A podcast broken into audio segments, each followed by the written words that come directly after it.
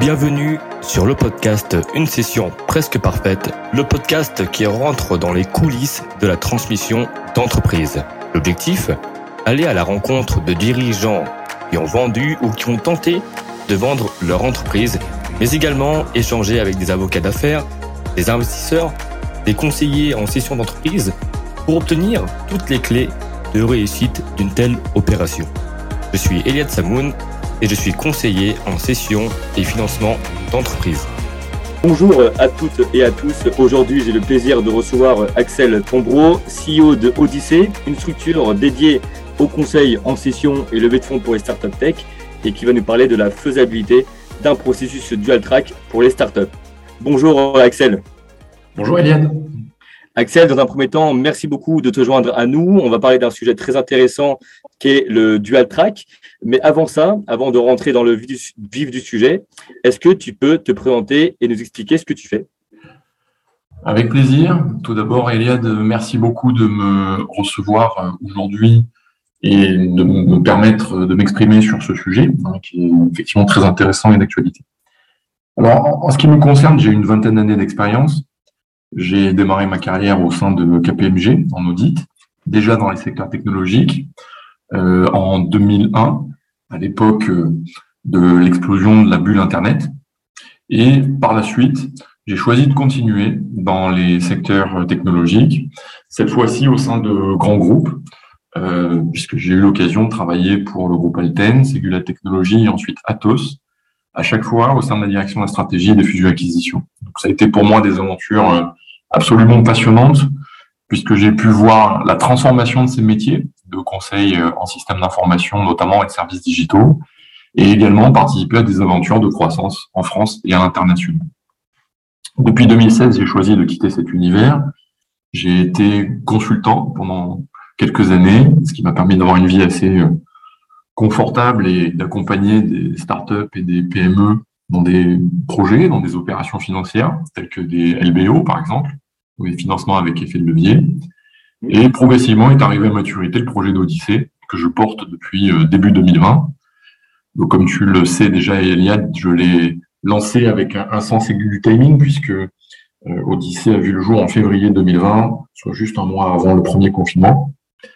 Et Odyssée, en fait, est une startup qui s'adresse aux startups, avant tout, et qui a vocation à innover dans les métiers de la banque d'affaires. Donc, de manière très concrète, on intervient aujourd'hui au travers de prestations, principalement du conseil en stratégie, préalablement du conseil en session, acquisition ou levée de fonds, pour les startups technologiques exclusivement. Et on souhaite mettre sur le marché un certain nombre de nouvelles offres euh, plutôt inédite, en tout cas je l'espère, pour répondre aux besoins euh, que certains de nos clients ont pu exprimer. Donc à titre exclusif, euh, je t'annonce aujourd'hui que nous avons développé Singular, qui va être disponible dès le mois de septembre de cette année. Et Singular est notre offre dédiée à l'élaboration du narratif pour les entreprises qui souhaiteraient lever des fonds ça signifie qu'on va les aider dans la définition de leur euh, narratif stratégique, euh, donc l'histoire de leur croissance, de leur différenciation stratégique sur le marché, leur singularité par définition, mais aussi leur equity story, donc notamment l'explication vis-à-vis d'investisseurs du pourquoi et du comment la startup a pu créer un incrément de valeur depuis sa dernière levée de fonds et euh, comment elle va pouvoir générer de la valeur actionnariale dans les mois et les années à venir. Donc on va les aider à muscler, étoffer leur discours, à très bien le structurer en termes de, de flow, euh, pour qu'elles puissent sécuriser au mieux et optimiser leur levée de fonds à venir. super, c'est une très belle offre parce que on, le sait à quel point euh, l'écoute story est, très important. de quelle manière tu vas pouvoir proposer cette offre justement? À qui euh, cette offre va s'adresser particulièrement et dans quel contexte? Alors, on, va s'adresser en priorité aux startups qui ont déjà un certain niveau de maturité, euh, donc à savoir à partir du tour de financement série A et au-delà, euh, notamment des startups qui ont des projets d'expansion en Europe et, qui vont chercher à lever en moyenne de quelques dizaines à quelques centaines de millions d'euros. pour démontrer justement leur capacité à s'affirmer comme le futur leader européen incontestable ou le futur leader mondial, pardon, incontestable aussi, de leur marché. Donc ça nécessite pour nous de faire un travail d'analyse qui est à 360 degrés. Euh, donc on, rentre vraiment dans l'intimité de l'entreprise, on l'étudie sous tous les aspects, euh, technologiques, financiers, opérationnels, ressources humaines. Euh, on étudie aussi beaucoup son marché, ses concurrents, les, tendances de marché, les prévisions de croissance, et on essaie d'avoir une vision avec les fondateurs de ce que pourra être la réalité, la singularité de cette entreprise-là dans quelques temps. Et c'est là-dessus qu'on va communiquer avec évidemment une structure de discours, des éléments de langage euh, extrêmement précis qui vont être euh, définis pour ce projet-là. Bah, super, euh, super intéressant. Donc, effectivement, de ce que je comprends, c'est un accompagnement euh, de bout en bout que tu proposes, une vraie valeur ajoutée. Pourquoi, euh, étant donné que tu as travaillé pour des très gros groupes dans les directions corporate, direction M&A, pourquoi avoir choisi de travailler pour les startups spécifiquement? Alors, je dirais en premier pour varier les plaisirs, hein, parce qu'effectivement, mmh. j'ai la chance d'avoir pu connaître des, environnements grands groupes avec sociétés cotées comme Atos, par exemple, ou Alten, euh, donc, ce sont des expériences qui amènent beaucoup de rigueur et de discipline dans la manière de, travailler, notamment lorsqu'on analyse des projets de fusion-acquisition. Mais je dirais que euh, c'est le caractère innovant des startups qui, aujourd'hui, à ce stade-là dans mon parcours personnel, a pris le dessus et euh, m'intéresse au, plus haut point. En réalité, on, vit une époque formidable avec euh, un, essor technologique qui est phénoménal. Euh, on assiste en parallèle au développement des applications dans les domaines de, de, la 5G ou du edge computing. On voit la naissance de l'informatique quantique euh, qui est pleine de promesses. on, a déjà depuis quelques temps un, certain nombre d'applications qui utilisent l'intelligence artificielle.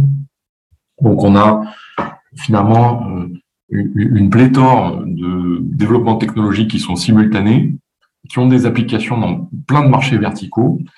Et euh, ce qui m'intéresse, c'est plutôt les phases de, de genèse, de création, d'innovation, et ensuite de mise sur le marché de, de projets qui sont nouveaux. Donc la, la, nouveauté est extrêmement attirante pour moi, et c'est pour ça qu'on se positionne sur le segment des startups, avec aussi un angle Eliade qui est extrêmement puissant chez Odyssey, qui est celui de l'impact. Mm. Euh, donc, on, est dans une quête de sens permanente chez Odyssée. donc, c'est vrai que notre première vocation, c'est d'accompagner des startups. Alors, jusqu'à présent, qui étaient plutôt early stage, c'est-à-dire de, de précis jusqu'à série des startups qui ont un degré de maturité relativement faible, euh, qui n'ont pas toujours d'ailleurs de revenus ou qui n'ont pas toujours euh, réalisé leur product market fit. Et on va les aider justement à rencontrer leur clientèle et euh, c'est extrêmement important pour nous parce que à ce début-là de la chaîne de valeur, à ce moment critique de, de la création et du développement initial, euh, bah finalement, l'accès au financement à capitaux propres, sur le marché français en tout cas, il est relativement délicat, euh, même si un certain nombre d'acteurs qui s'y intéressent en tant qu'investisseurs, notamment des business angels, quelques fonds de venture capital spécialisés, et qu'on a à côté des organismes ou des mécanismes qui peuvent aider les startups à se financer dans ces premières étapes de vie. Malgré tout, ça reste un parcours du combattant et on est un vrai euh, allié euh, pour mener ce combat-là aux côtés des fondateurs euh, dans ces premières phases. Alors l'impact, il est important aussi dans la mesure où on est extrêmement sélectif dans le choix de nos clients, on a ce luxe-là, je dirais, et on cherche à faire en sorte d'abord de réconcilier la technologie avec l'environnement, on pense que c'est possible, au moins dans certaines proportions. Et on pense que l'acceptabilité sociale future des entreprises technologiques va impliquer euh, la prise en compte intégrale des enjeux environnementaux. Donc, on travaille beaucoup dans ce sens-là avec certains de nos clients. Parfois, on les sensibilise aussi à ces sujets. Mmh. Et puis, euh, en termes d'impact, on contribue indirectement parce que on permet à des entreprises de se financer à d'autres enjeux, comme par exemple euh, la souveraineté numérique européenne, qui est un, enjeu fort dans le contexte géopolitique actuel. et où effectivement on va développer des solutions sur le territoire français en matière de cybersécurité, en matière de services de pointe en technologie, euh, bah, c'est un enjeu national finalement, c'est une priorité stratégique euh, qui est réelle. Et euh, indirectement on contribue aussi bien sûr à la création d'emplois qualifiés sur notre territoire, puisque les entreprises qui ont des ressources financières grâce à une levée de fonds vont pouvoir recruter et vont pouvoir se développer. Tout à fait. Bah, c'est super intéressant ce que tu me dis, Axel. Donc, on, on voit ton expertise sur les startups. Et avant de, vraiment parler euh, euh, du processus spécifique du dual track pour les startups, est-ce que tu peux nous, expliquer euh, ce qu'est un processus dual track de façon générale? Oui, tout à fait. Dans l'absolu, un processus, un processus dual track signifie simplement que dans le cadre d'une prise de décision, on se retrouve face à deux voies. Littéralement, c'est la traduction. Deux voies qui, dans le cadre des projets financiers, euh, vont être poursuivis chacune en parallèle, mmh. le plus longtemps possible, mais en sachant dès le départ qu'au final, une seule pourra aboutir, puisqu'elles ne sont pas nécessairement compatibles. Donc, de manière très générale, voilà ce qui est un processus dual track. Maintenant, sur le plan financier, j'en ai connu euh, trois catégories euh, que je peux citer en exemple. Au sein de groupe, on peut avoir un dual track qui met face à face euh, un projet d'introduction en bourse ou son alternative qui peut être un projet de cession, par exemple. Mmh. Donc on va étudier les deux pistes en parallèle, en simultané pendant un certain temps, en approfondissant au maximum les processus et euh, en, en, essayant de voir lequel a le plus de chances d'aboutir, lequel est le plus intéressant en termes de, de risque d'exécution, c'est-à-dire la, sécurisation du processus pour qu'il aille à son terme, et en termes de, valorisation et d'optimisation financière, bien sûr. Au niveau des PME, j'ai pu identifier euh, le même type de processus euh, avec une alternative entre, par exemple, un schéma de financement LBO ou une session complète euh, de, de l'entreprise. Et pour les startups, on a effectivement actuellement un certain nombre de mandats en cours euh, qui nous montre que des fondateurs de start-up, des entrepreneurs, souhaitent étudier assez tôt, parfois, dans leur phase de développement, euh, un scénario alternatif qui peut être une session majoritaire, pourquoi pas un groupe industriel, ou bien une levée de fonds pour poursuivre le développement de l'activité de manière indépendante. Très bien. Et alors, dans quel cadre euh, peut-on organiser un tel processus? En fait, c'est quoi l'idée derrière la tête de l'entrepreneur, du conseil euh, lorsqu'ils souhaitent mettre en place euh, un dual track? Je dirais que le, cadre doit prendre en compte deux facteurs. Il y a d'abord un facteur interne qui est relatif à la stratégie des entrepreneurs et des dirigeants d'entreprise, euh, qui peuvent, dans certains cas, être dans une forme d'hésitation stratégique, un carrefour stratégique entre plusieurs choix. Et dans ces cas-là, euh, le fait de s'engager dans un processus dual track permet de garder un certain confort en ayant plusieurs options stratégiques ouvertes. Et donc ça, c'est quand même appréciable. Donc ça, c'est un schéma interne qu'on peut observer, qui nécessite une certaine agilité, parce qu'il faut être capable de justement euh, euh, investir du temps, de l'argent, des efforts, des moyens dans deux processus en simultané. Donc il faut se rendre compte aussi euh, de ce que ça implique en termes de mobilisation de ressources. Et puis, on a un facteur externe euh, qui est aussi important à prendre en compte et qui, en fait, euh, concerne directement le marché, les conditions de marché. Dans mon expérience, les principaux processus de dual track que j'ai pu identifier ont souvent été mis en œuvre en raison d'une certaine incertitude autour des conditions de marché.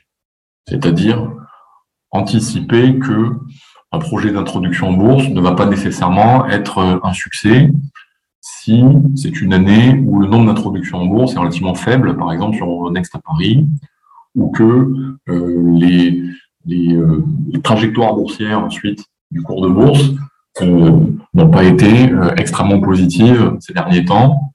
On va pouvoir s'interroger sur la pertinence d'aller au bout de ce type de processus. Donc c'est un exemple. Même chose pour une session. Euh, on ne sait jamais si une session va aboutir, on ne sait jamais à l'avance comment le marché va réagir et quelles vont être les valorisations proposées. Bien sûr, on peut faire un certain nombre d'analyses en amont, mais c'est cette confrontation-là avec le marché euh, qui va nous permettre de bien identifier le degré d'incertitude. Et en fonction du degré d'incertitude, euh, s'il est plutôt important, le dual track offre aussi une forme de sécurité finalement, puisqu'on va avoir plusieurs options possibles. Tout à fait. Donc, au final, il y a trois typologies d'acteurs. Hein. Il y a les fonds d'investissement, euh, le, marché financier pour l'IPO, donc l'introduction en bourse, et les industriels. Au final, trois moyens euh, de sécuriser l'opération ou de trouver euh, une alternative intéressante aux dirigeants, aux entrepreneurs. Absolument. Alors, que ce soit clair pour nos auditeurs et auditrices, mmh. on parle bien de dual track parce qu'il s'agit d'étudier deux voies en parallèle. Tout à fait. Dans mon parcours, j'ai vu systématiquement, ou presque, euh, une voie de cession et à côté une voie de financement différencié, euh, que ce soit une levée de fonds, un IBO ou une introduction en bourse. Mais je ne veux pas créer de confusion euh, dans l'esprit de personnes qui nous écoutent. C'est absolument inédit. je n'ai jamais rencontré qu'une entreprise étudie trois voies simultanées. Hein, par exemple, levée de fonds, euh, classique, session ou introduction en bourse. Ça deviendrait quand même extrêmement compliqué et lourd à porter. Alors pourquoi pas dans l'absolu? Euh, mais euh, je suis pas certain que les entreprises qui éventuellement s'engageraient dans ce type de démarche aient une vision stratégique suffisamment robuste pour faire aboutir leur projet. Et, pour moi, ça démontre au contraire une absence de, de construction réelle du projet stratégique et financier. Tout à fait. Bon, ça, et effectivement, merci de, le préciser pour euh, toutes les personnes qui nous écoutent, pour pas créer de confusion. Alors, tu as parlé tout à l'heure euh, des conditions du marché euh, qui, qui doivent être propices pour ce type d'opération. Alors, on va voir si tu vas si tu partages mon avis, mais en tous les cas, jusque-là, cette pratique était quand même devenue de plus en plus courante. Comment justifier cette augmentation et cette volonté de mettre en place ce type de processus? C'est vrai que un processus qui était encore assez rare euh, il y a euh, une quinzaine d'années, euh, qui était réservé à un certain nombre d'acteurs, principalement dans l'univers coté, et qui progressivement s'est étendu à d'autres typologies d'entreprises. pourquoi? Est-ce que les dual track alors, ne prolifèrent peut-être pas, mais, sont plus nombreux aujourd'hui, vraisemblablement parce que les environnements de marché sont plus volatiles.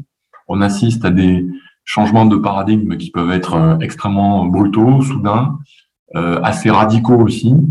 Et donc, c'est important pour des décideurs de pouvoir euh, anticiper, appréhender comment se retourner en cas de, de, changement finalement des conditions de marché? Et c'est vrai que le dual track présente l'avantage de pouvoir travailler sur un premier scénario qui sera un scénario préférentiel, par exemple une session, et avoir euh, un scénario de repli, on va dire un, plan B, euh, au cas où, en fonction justement de l'évolution des conditions macroéconomiques, euh, que ce soit lié aux, conditions d'accès au financement, par exemple, qui peuvent varier en fonction des taux d'intérêt et d'un certain nombre d'autres indicateurs, ou, alors euh, en fonction aussi de leur environnement concurrentiel qui peut évoluer assez vite, euh, notamment sur des sujets M&A. Tout à fait. Donc, au final, plusieurs facteurs, les conditions du marché, euh, la valorisation qui sera faite aussi, hein, et, la proposition stratégique, l'offre de reprise stratégique. Qu'est-ce que propose le fonds d'investissement ou l'industriel? Tout un panel, au final, de, projets qui peuvent être intéressants, d'où l'envie, j'imagine, de mettre en place ce type de processus. Euh, et, étant donné qu'on va parler de start-up, au final, Axel, euh, qu'est-ce qui fait la, particularité d'un processus dual track pour les start-up? Alors, c'est plusieurs éléments, euh, Eliade. Le, le, premier, le fait que les startups n'ont pas toujours énormément d'historique à mmh. présenter un repreneur dans le cadre d'une opération de cession, par exemple. Et, et donc, arriver à faire adhérer à un acquéreur industriel à un projet implique d'avoir un plan stratégique euh, très bien ficelé, assez détaillé, avec des prévisions financières euh, qui présentent un, une certaine profondeur, une certaine granularité dans le niveau des hypothèses qui va être choisi. Donc ça c'est un, premier point. ensuite, la particularité, c'est aussi le fait que la plupart des startups aujourd'hui, dans les secteurs technologiques en tout cas, n'ont pas nécessairement atteint leur point mort et ne peuvent pas toujours présenter de rentabilité positive. Donc ça a évidemment des incidences euh, assez fortes en termes de valorisation, puisque euh, il faut pouvoir s'adresser à des investisseurs qui sont capables de euh, valoriser le potentiel de la startup, soit sur la base de sa rentabilité future, donc avec par exemple la méthode des DCF, donc des, flux futurs actualisés, soit par un multiple du revenu récurrent, donc euh, ce qu'on appelle l'ARR ou le MRR, l'univers des startups, euh, et en, considérant qu'on ne peut pas raisonner sur la base d'un multiple débit ou d'EBITDA, par exemple, comme c'est le cas pour euh, des groupes, des PME ou des ETI. Donc ça fait partie des, spécificités. Euh, L'autre spécificité, c'est que s'engager dans un processus de cette nature, pour un entrepreneur, c'est toujours très chronophage. Or, dans le cadre des startups, finalement, les équipes internes ne sont pas nécessairement extrêmement volumineuses et euh, le risque, je dirais, de, de perdre en concentration sur les objectifs opérationnels à moyen terme. Parce que s'engager dans un processus de cette nature-là, c'est évidemment faisable pour un grand groupe qui va avoir la capacité à continuer la gestion de ses opérations au quotidien sans aucune difficulté, normalement. Mmh. Il va pouvoir dédier des équipes à l'analyse du dual track. Euh, pour une startup, ce sont les fondateurs qui vont euh, s'y impliquer euh, personnellement, obligatoirement, avec euh, leur équipe financière si elle est présente. Et dans ces cas-là, il y a effectivement le risque de ne pas atteindre des objectifs commerciaux, par exemple, à cause du temps qui sera alloué au dual track. Donc ça fait partie des, à la fois des particularismes, mais aussi des difficultés des dual track qui sont entrepris par les startups. Tout à fait, tu as bien, très bien résumé. Donc, euh, ton rôle justement euh, pour les startups dans, dans ce contexte du dual track, parce que effectivement c'est un processus qui est, chronophage, qui prend du temps. Euh, c'est un temps qui, qui, doit être alloué au business pendant tout le temps de la levée de fonds ou de la session ou de l'IPO. Alors concrètement, de, quelle manière tu conseilles, tu cadres ce processus? De manière générale, le rôle du conseil il est multiple dans ce type de projet. tout d'abord, un rôle évident de de métronomes et de, de grands architectes euh, de ce type de projet, puisque euh, en lien avec le point qu'on vient d'évoquer, il faut effectivement euh, être capable de, de, proposer un calendrier et ensuite de gérer, coordonner un processus qui va impliquer de nombreuses parties prenantes, que ce soit d'autres conseils, tous les contacts investisseurs qu'on peut solliciter, euh, les investisseurs étant eux-mêmes conseillers, etc. Euh, donc, il y a un vrai savoir-faire en termes de gestion de projet euh, qui est important. Ce rôle de métronome est, clé, de mon point de vue. En complément, on a un rôle, je dirais, de, copilote ou de co-stratège. Alors évidemment, on est au service des entrepreneurs et on n'a pas du tout vocation à se substituer à leur rôle qui est celui de la prise de décision. On est au contraire là pour les aider à prendre des décisions. Et ça passe notamment par la capacité à faire l'analyse des avantages et des inconvénients de chacune des voies euh, qui sont euh, entreprises lors d'un dual track, euh, l'analyse bien sûr aussi des propositions qui vont être reçues à terme, euh, et surtout un rôle finalement en amont de réflexion stratégique sur quels sont les critères de décision euh, les plus importants. Est-ce que ça va être les délais? Est-ce que ça va être l'optimisation de la valeur? Est-ce que ça va être comment on va pérenniser l'entreprise, par exemple dans le cadre d'une session? Que vont devenir les salariés? Donc on va étudier tous ces thèmes-là de manière assez étroite avec les fondateurs avec nos clients pour euh, les assister, les rassurer. On les accompagne main dans la main jusqu'au bout du processus. Donc, c'est vraiment un accompagnement tout au long du parcours. Et puis, on a aussi un rôle quelque part de, coach émotionnel, puisque on peut vraiment passer par des ascenseurs émotionnels assez forts, euh, les montagnes russes, avec euh, des moments un peu de détresse pour des entrepreneurs qui n'ont pas de solution pour financer leur entreprise euh, alors que une certaine pression est exercée sur leur trésorerie. Et puis d'autres moments où euh, une offre euh, avec une valorisation élevée et des conditions favorables va arriver sur la table et, va finalement transformer l'avenir de l'entreprise. Donc, on s'efforce d'être extrêmement neutre, objectif et performant dans notre intervention auprès des dirigeants d'entreprise qu'on accompagne dans le cadre des dual track. Très intéressant, Axel, et une question justement qui, euh, qui est souvent posée par les entrepreneurs, par les startups. Quel est le meilleur moment pour lancer ce type de processus? C'est une excellente question. je ne pense pas qu'il y ait une réponse générale à formuler. Ça va vraiment dépendre au cas par cas de la situation de chaque entreprise. Euh, je vais citer quelques exemples concrets.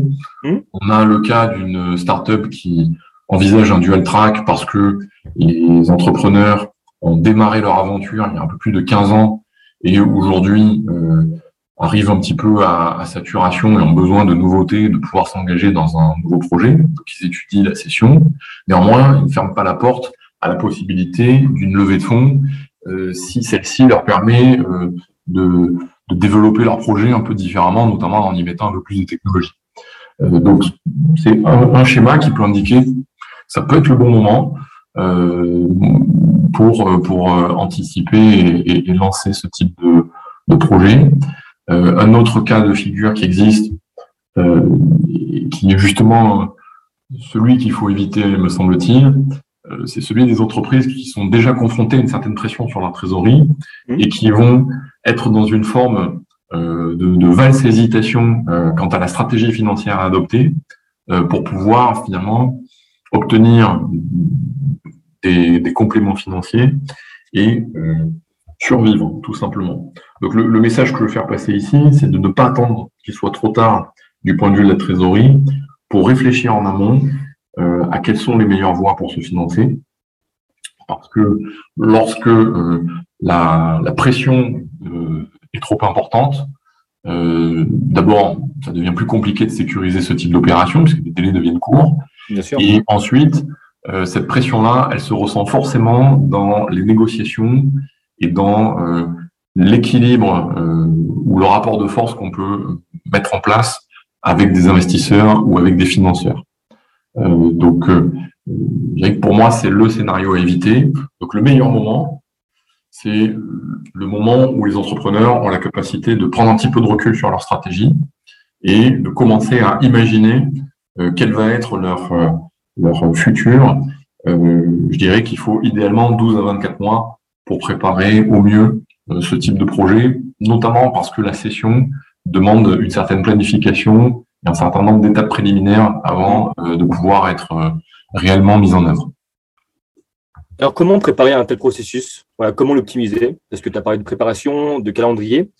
Euh, voilà, comment tu prépares de ton côté, de façon générale, évidemment, euh, ce processus Alors, on, le prépare euh, au, travers donc, de l'approche à 360 degrés dont je parlais, donc, qui nécessite de, bien comprendre les fondamentaux de l'entreprise en, question et qui va se traduire par un certain nombre de livrables. en réalité, pour faire simple, Eliade, ça va demander deux fois plus de travail, quasi, parce que euh, la documentation qui est nécessaire à une levée de fonds, qui est constituée par exemple d'un pitch deck extrêmement normé, parce que les fonds de venture capital ont des attentes qui sont euh, précises et, plutôt bien calibrées aujourd'hui. Euh, c'est un exemple.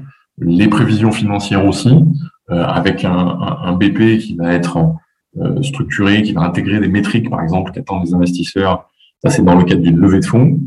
Euh, pour une session, on va fonctionner un peu différemment, préparer un mémorandum d'information, par exemple, euh, plus complet, dans lequel on va traiter euh, plus en détail de la partie liée aux ressources humaines, par exemple, où on va pouvoir détailler sur plus de pages le, plan stratégique.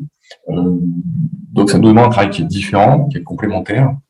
Et au final, on va avoir l'ensemble des munitions à disposition pour euh, faire de ces opérations du track euh, un succès.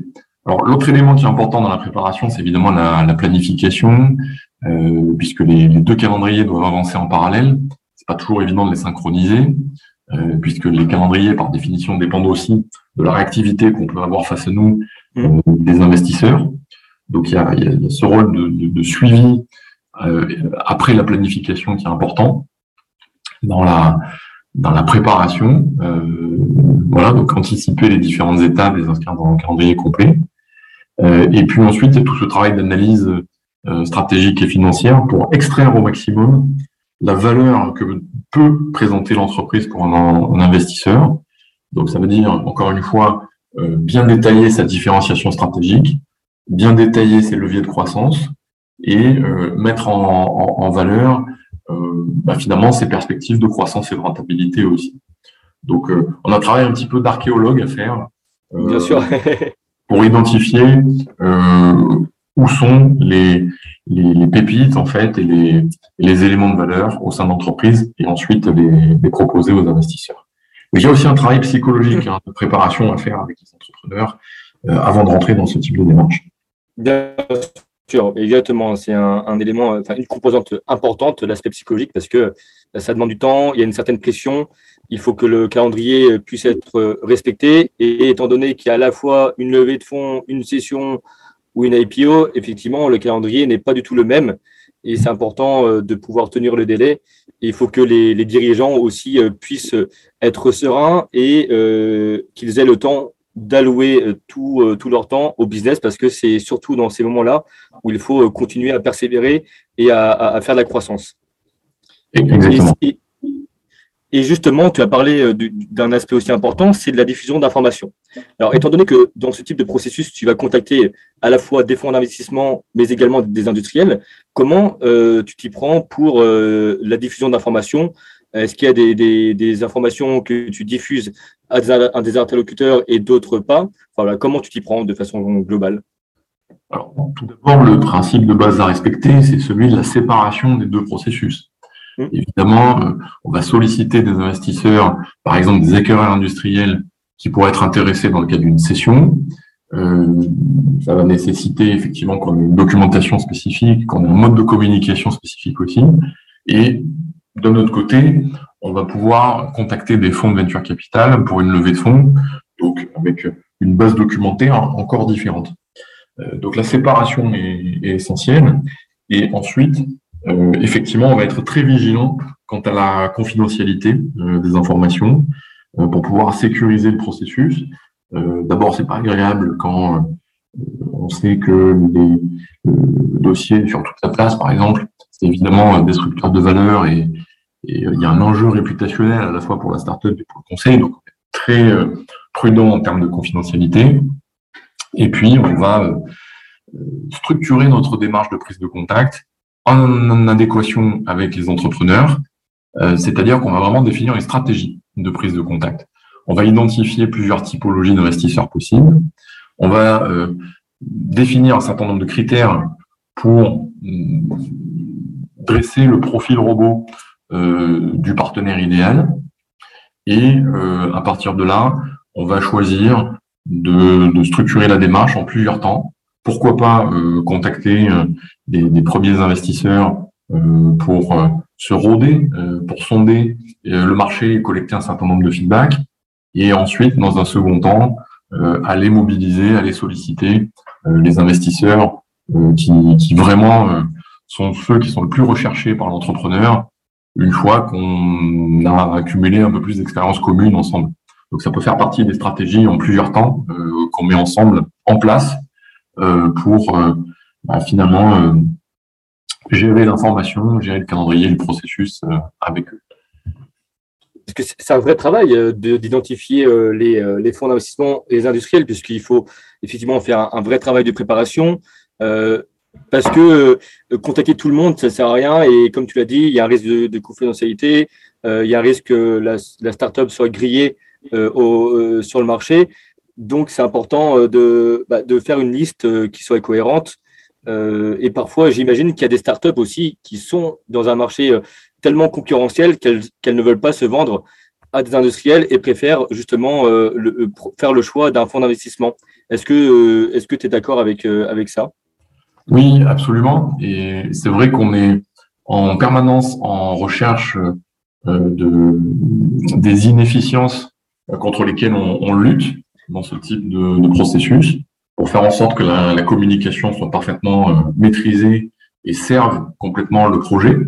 c'est bénéfique à la fois pour les entrepreneurs, pour le conseil, mais aussi pour les investisseurs qui n'ont pas toujours envie d'être sollicités, soit à contre-temps, soit sur des projets qui ne les intéressent pas tellement.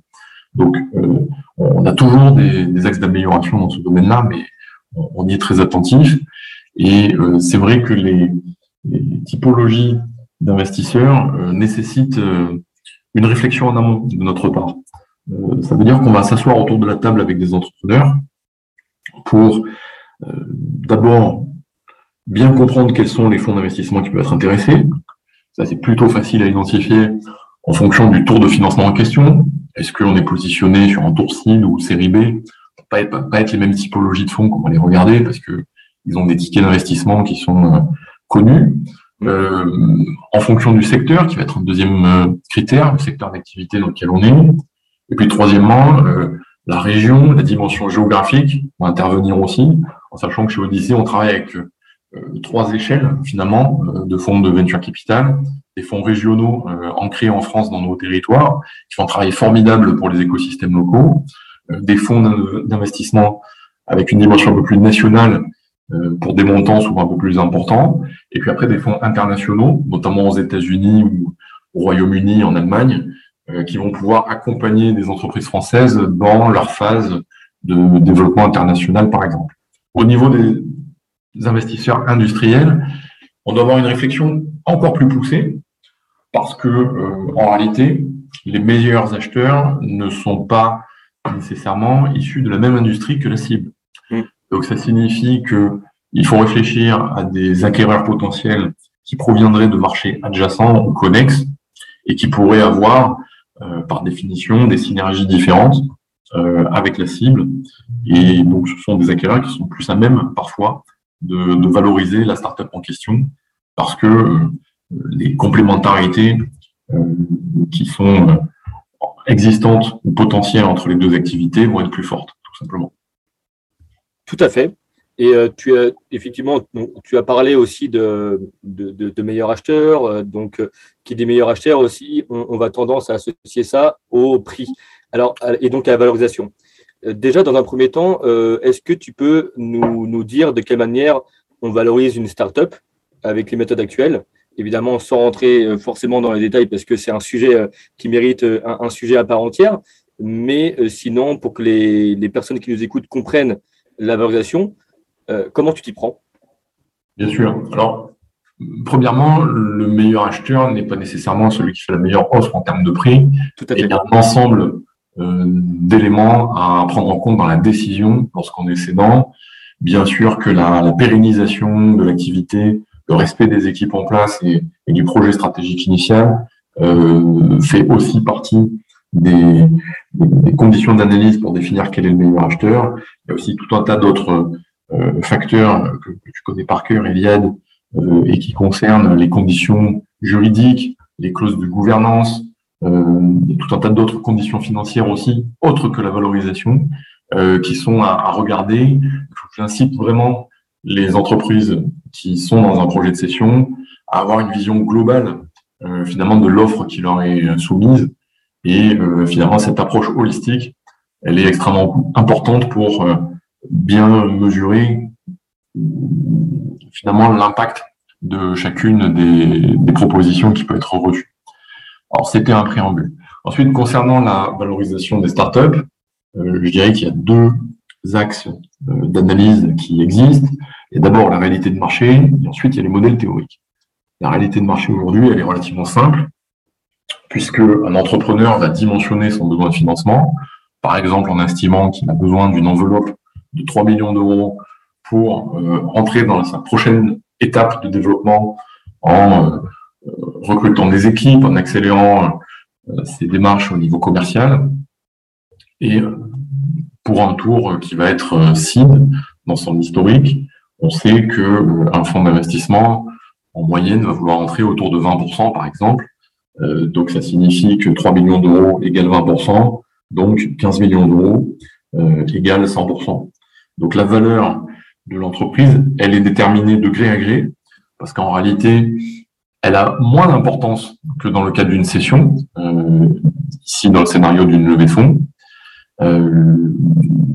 c'est vrai, puisque ce qui va compter, ça va être plutôt le pourcentage du capital détenu par le fonds, euh, le montant de, la levée et, la valorisation en est le sous-jacent, certes très important, mais pas aussi déterminant que le prix de cession euh, dans le cadre d'une cession.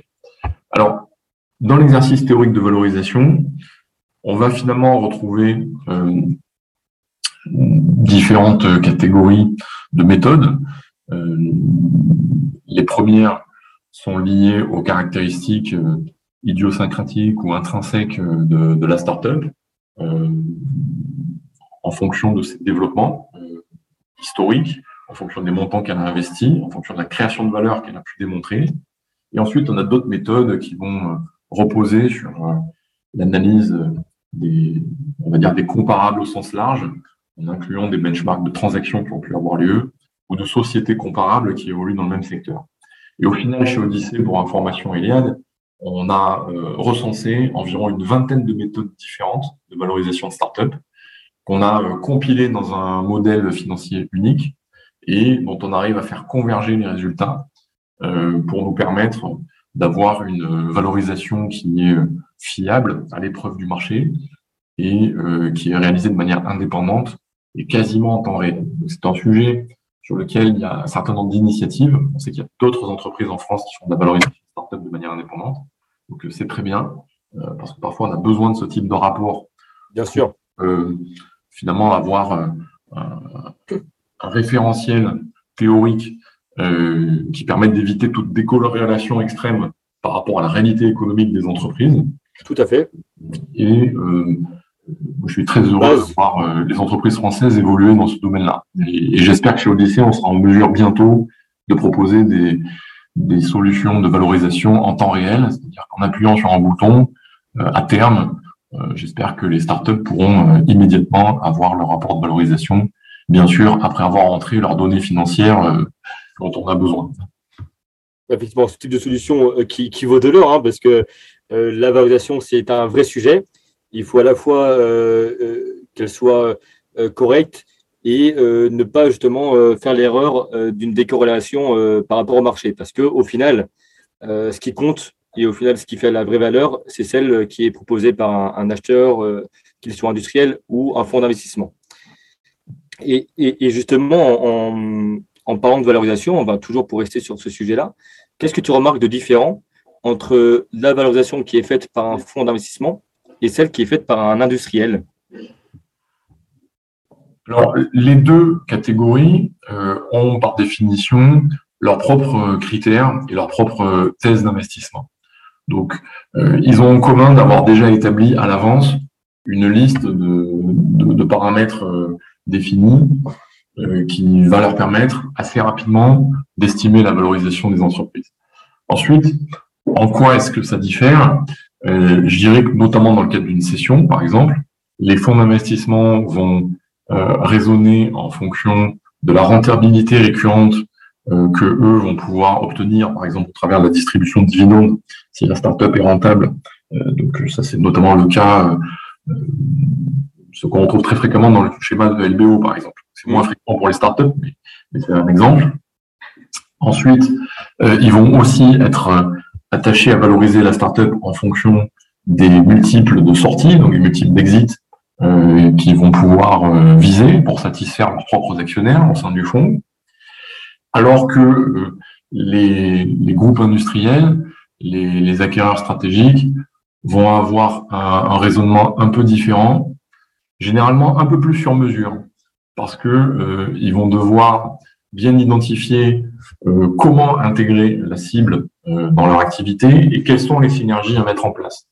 Et finalement, un, acquéreur stratégique va euh, généralement construire un, un, business plan combiné, donc des prévisions financières euh, va être la, somme de, de, celle de la cible et celle de l'acquéreur, euh, au sein duquel on va trouver un certain nombre de synergies, synergies de revenus, avec des possibilités de développer le chiffre d'affaires soit chez la cible, soit chez l'acquéreur, en ouvrant par exemple les portefeuilles de clients euh, des uns et des autres.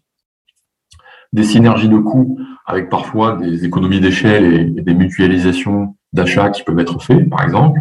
Et ensuite des synergies de CAPEX qu'on peut observer dans certains secteurs technologiques qui sont assez intensifs en termes d'investissement, par exemple dans des data centers, et où le fait de pouvoir mutualiser ces investissements-là va aussi être une synergie à valoriser. Donc c'est une, une logique finalement et un, rationnel d'investissement qui est différent et qui peut se traduire par des valorisations différentes également.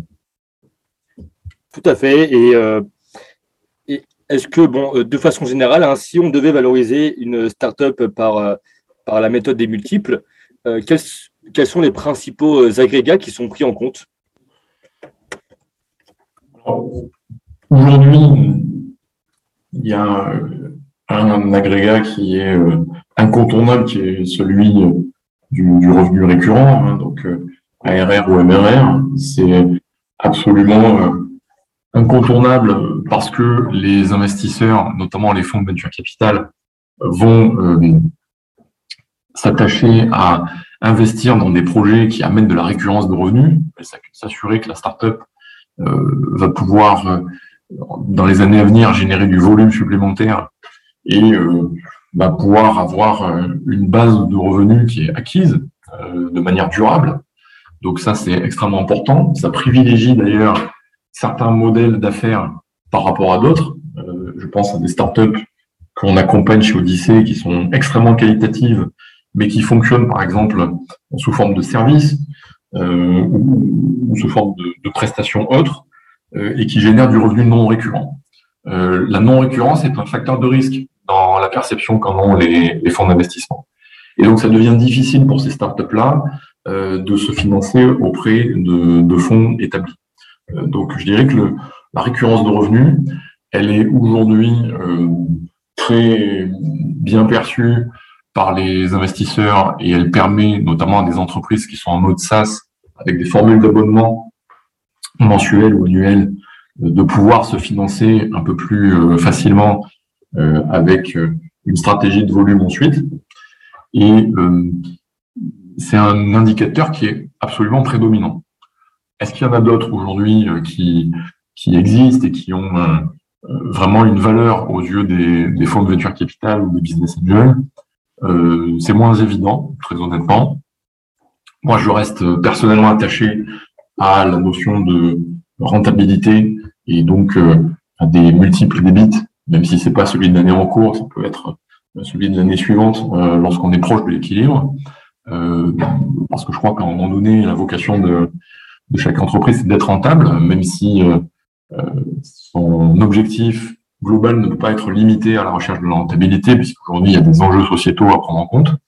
Et, donc, on peut s'interroger effectivement sur l'arrivée d'un nouveau paradigme d'investissement qui permettrait au fond de euh, considérer aussi les startups qui ont des trajectoires de croissance peut-être plus raisonnables, mais euh, qui sont capables, euh, au-delà du simple enjeu de récurrence, d'amener une rentabilité et du coup de valoriser, comme le font les fonds de private equity pour des PME ou des groupes, sur la base de multiples de rentabilité, donc EBIT ou EBITDA, en fonction des secteurs d'activité, euh, présents ou pourquoi pas futur, si c'est un futur de, court terme avec des objectifs qui sont atteignables. Donc ça, pour moi, c'est important. On sait que les investisseurs en start-up euh, regardent aussi d'autres critères qui vont pas euh, nécessairement euh, avoir une influence immédiate ou directement lisible sur la valorisation, mais qui malgré tout va entrer en ligne de compte dans leur appréciation du projet. c'est notamment le cas du, du coût d'acquisition client, de, la, lifetime value, donc la, la valeur que génère un client au cours de la durée de sa présence finalement en tant que client pour l'entreprise. On sait que l'analyse du, cash burn, la vitesse à laquelle euh, la startup va consommer le cash qu'elle acquiert est important aussi, puisque bien évidemment, si elle brûle son cash euh, euh, au bout de six mois et qu'il faut re-envisager une levée dans des délais si courts, c'est qu'à un moment donné, on a probablement un problème d'efficacité des investissements qui sont réalisés. Donc, tout ça va être étudié en détail par les investisseurs, en réalité. Tout à fait. Et également le taux de churn aussi, hein, qui, le, le, taux de perte client, qui est un indicateur euh, important, notamment dans l'édition logicielle. Donc, effectivement, pour toutes les personnes qui nous écoutent, tous les critères euh, cités par Axel sont, euh, des, éléments importants et qu'il faut suivre de près. au-delà effectivement du, chiffre d'affaires, si toute la pérennité de l'activité qui est portée aussi par ces composants-là. Et Axel, c'est très intéressant ce que tu viens de nous dire. Alors moi, j'aimerais bien que tu nous parles d'un exemple concret et donc l'exemple d'un processus dual track que tu as pu organiser et mener à terme. Est-ce que c'est de... Avec plaisir, Eliane. Pour conclure sur le point précédent, je dirais que de mon point de vue, il faut éviter de confondre des indicateurs qui vont être des sous-jacents pour euh, la valorisation d'entreprise en fonction de sa performance, euh, qui va être une performance financière, c'est pour ça que je parlais de rentabilité, mmh. et des indicateurs de performance opérationnelle, euh, comme le taux de churn ou le coût d'acquisition client, qui sont importants dans une logique de benchmark, mais qui finalement, pour moi, sont moins révélateurs de la valorisation intrinsèque de l'entreprise. Mais c'est un avis personnel. Euh, alors, concernant les, projets de dual track sur lesquels j'ai eu la chance d'intervenir, je vais en, citer deux en particulier. Euh, le premier concerne une PME euh, pour laquelle, il y a quelques années, j'ai pu accompagner le, dirigeant dans, l'univers de, l'électronique avec des applications extrêmement sensibles, par exemple dans, dans, le domaine de la défense. Et le dirigeant d'entreprise bah, réfléchissait soit à une session complète euh, de, l'activité concernée, euh, soit à l'entrée au capital d'un fonds d'investissement pour euh, progressivement, avec ces ressources-là, s'affirmer comme le leader français dans son domaine. Et, donc, on a pu faire ce travail-là pendant une durée de, neuf mois environ, et, et, qui a finalement débouché sur l'arrivée au capital d'un fonds euh, qui, qui, est depuis un partenaire financier solide de, de, cette entreprise. Le dirigeant est toujours en place et continue à porter le projet. Euh, donc, euh, c'est le genre d'expérience qui a pu bien fonctionner. Et puis, je peux citer aussi le cas de, de Worldline, qui, en 2014, était une filiale détenue par le groupe Atos, donc, euh, dont, dont, on connaît l'évolution depuis. Mmh. Worldline, à l'époque, euh, avait effectivement des activités de, de services de paiement, donc euh, tout le, back-office, le processing lié aux transactions de paiement euh, lorsqu'on est chez un commerçant ou chez un e-commerçant est traité par, par Worldline. Donc, il y avait ce savoir-faire technologique là, en marge des activités du cœur de, du cœur de métier d'Atos. Et donc, c'était une filiale qui, qui, qui posait question. Euh, extrêmement performante par ailleurs hein, en termes de croissance et de rentabilité, mais euh, avec une cohérence stratégique limitée euh, par rapport au, métier d'Atos, donc à l'époque déjà en cybersécurité ou, en système d'information. Et, donc le choix a été fait par la direction générale du groupe à l'époque bah, d'étudier en priorité le projet d'une introduction en bourse et en parallèle d'étudier d'autres alternatives que je ne vais pas détailler ici je pense qu'elles ne sont pas particulièrement euh, intéressantes pour les auditeurs. Euh, l'introduction en bourse a été un projet extrêmement euh, prenant pour les équipes. À mon niveau, j'ai participé, mais c'est évidemment un travail d'équipe, donc j'ai été voilà, contacté et, je me suis impliqué pour un certain nombre de, de sujets en trois étapes en réalité avec d'abord le carve-out, donc la nécessité de séparer les activités de, de Worldline de celles d'Atos. Euh, pas simple, parce que ce sont des groupes qui sont internationaux, donc avec des, problématiques de séparation qu'on va retrouver euh, à chaque niveau au sein de l'organisation et dans chaque pays. Euh, ensuite, une fois que ça a été fait, ben, évaluer justement l'impact de l'introduction en bourse en termes de, de, valorisation, en termes de possibilités de financement, mais aussi euh, en termes de, de, génération de cash pour Atos qui allait vendre une partie euh, du capital détenu dans Worldline. Et ensuite, une fois l'étape de l'introduction en bourse passée, accompagner Worldline dans sa trajectoire de croissance pour s'affirmer aussi comme leader européen dans son domaine. Euh, donc, c'est passé par un certain nombre de projets de croissance externe, notamment en Europe centrale et de l'Est, et également la, la, fusion avec euh, Equens qui est un acteur euh, euh, néerlandais de, de ce secteur-là. Euh, donc, une histoire pour moi vraiment passionnante et qui, au bout de quelques années, a permis de à Warline de rentrer au CAC 40 en fait.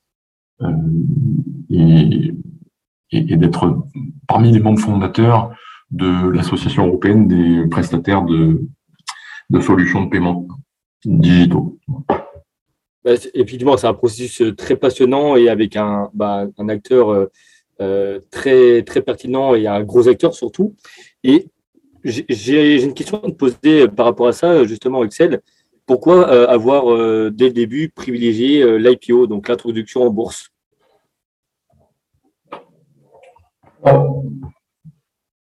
Probablement parce que Atos avait une stratégie déjà de désengagement progressif de Worldline et que euh, l'introduction en bourse permettait de n'ouvrir qu'une partie du capital, donc c'était parfaitement adapté. Ensuite, je pense que Warline avait aussi déjà la taille euh, à l'époque euh, pour pouvoir justifier une introduction en bourse sur un marché réglementé extrêmement sérieux avec la perspective de générer de la liquidité pour les, pour les actionnaires, avec un, attrait de la part du, du public, ce qu'on appelle le flottant avec les actionnaires minoritaires qui peuvent être présents. Donc, il y avait cet attrait-là qui était, qui était réel. Et, et évidemment aussi qu'à l'époque, les, les, conditions de marché devaient être euh, réunies euh, pour permettre à ce projet d'aboutir. Donc, ça veut dire que euh, il devait y avoir suffisamment d'introduction en bourse et suffisamment de, de confiance, en tout cas, dans les chances de voir le projet aboutir et à une valorisation correcte. Et, et, donc, il se trouve que nous, nos conseils et, la direction financière de l'époque ont été bien avisés puisque ça s'est très bien déroulé, effectivement. D'accord. Et est-ce que tu peux nous parler, peut-être, je ne sais pas si, si, tu t'en souviens, mais du niveau de valorisation qui avait été euh, euh, proposé euh, dès l'introduction en bourse? Pas certain que c'est encore beaucoup de sens aujourd'hui, puisque c'est une introduction en bourse qui date d'il y a 8 ans, mais, mais, mais, de mémoire, on était à, plus de plus de 2 milliards, mais je ne veux pas dire de bêtises sur les chiffres, donc euh, je vais euh, respecter mes, mes, anciens collègues. Bien sûr. sans, trop m'aventurer sur ce terrain-là. Tout à fait. Bah c'est, en tout cas, c'est très intéressant. Euh, c'était un très beau, un très beau processus. Et l'échange aussi avec toi, Axel, c'était super intéressant. Et pour finir, une dernière question qui peut intéresser aussi nos auditeurs. Quels sont les conseils que tu pourrais donner euh, à des dirigeants qui hésitent justement entre lever des fonds ou vendre leur société, voire même euh, une, introduction en bourse? Le, premier conseil à donner, d'abord d'être bien entouré. Ce, type de décision est évidemment extrêmement engageante pour l'avenir de l'entreprise. Euh, il peut être extrêmement engageant pour un avenir personnel aussi et patrimonial. Euh, donc, ce ne sont pas des décisions qu'on peut prendre de manière isolée, sans euh, consulter d'abord des professionnels et sans consulter ensuite euh, le marché, hein, de manière évidemment structurée. Et, et donc, c'est pour ça que l'accompagnement que peuvent fournir les, les, conseils est extrêmement valable, je pense. Et ensuite, l'autre recommandation que je peux formuler ici euh, va être de bien prendre le temps d'identifier les, les, conséquences euh, de chacune des voies. Parce que euh, elles peuvent être lourdes et, et, quand on en étudie euh, plusieurs en simultané, on va pas nécessairement avoir le réflexe de rentrer dans le même degré de, de, de précision, de granularité quand on va faire l'analyse des conséquences. Euh, pourtant, il faut le faire pour ensuite euh, bien juger la situation, évaluer les opportunités et, et, à la fin prendre une décision euh, qui soit la meilleure Merci beaucoup, à bientôt. C'est extrêmement important aussi. Et puis dernière recommandation, si, si je peux me permettre, c'est de ne pas attendre qu'il soit trop tard.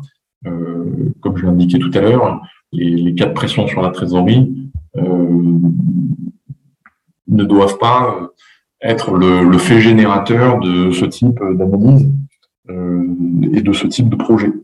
Donc, anticiper au maximum, prendre le temps du recul stratégique, qui est très important, pour euh, ouvrir finalement euh, l'horizon du champ des possibles. Et, une fois que c'est fait, euh, s'accorder du temps pour sécuriser l'exécution, qui présente toujours un risque, hein, malgré la qualité du conseil qui peut être présent aux côtés des entrepreneurs. et ensuite optimiser effectivement la valeur, ça, ça fait partie des... Merci beaucoup Axel pour, pour cette réponse et pour tous ces conseils, pour cet échange très intéressant. Si parmi les personnes qui nous écoutent, il y a des entrepreneurs qui ont une start-up et qui hésitent à lever des fonds ou à vendre leur société, je vous recommande de contacter Axel, qui, qui se fera un plaisir de vous donner des conseils ou son avis justement sur euh, la faisabilité d'un tel projet. Euh, et pour revenir à toi Axel, merci à nouveau. Euh, en tous les cas, c'est passionnant. C'est un parcours très intéressant, très inspirant. Et j'espère qu'on aura l'occasion évidemment d'aborder un autre sujet, enfin d'autres sujets en lien avec les startups. parce que c'est des sujets qui, qui sont passionnants et vraiment instructifs. Je te remercie de m'avoir reçu aujourd'hui et, avec grand plaisir pour de prochaines éditions ensemble éventuellement. Parfait, merci beaucoup Axel, à très vite surtout. Merci, à bientôt. Au revoir Axel.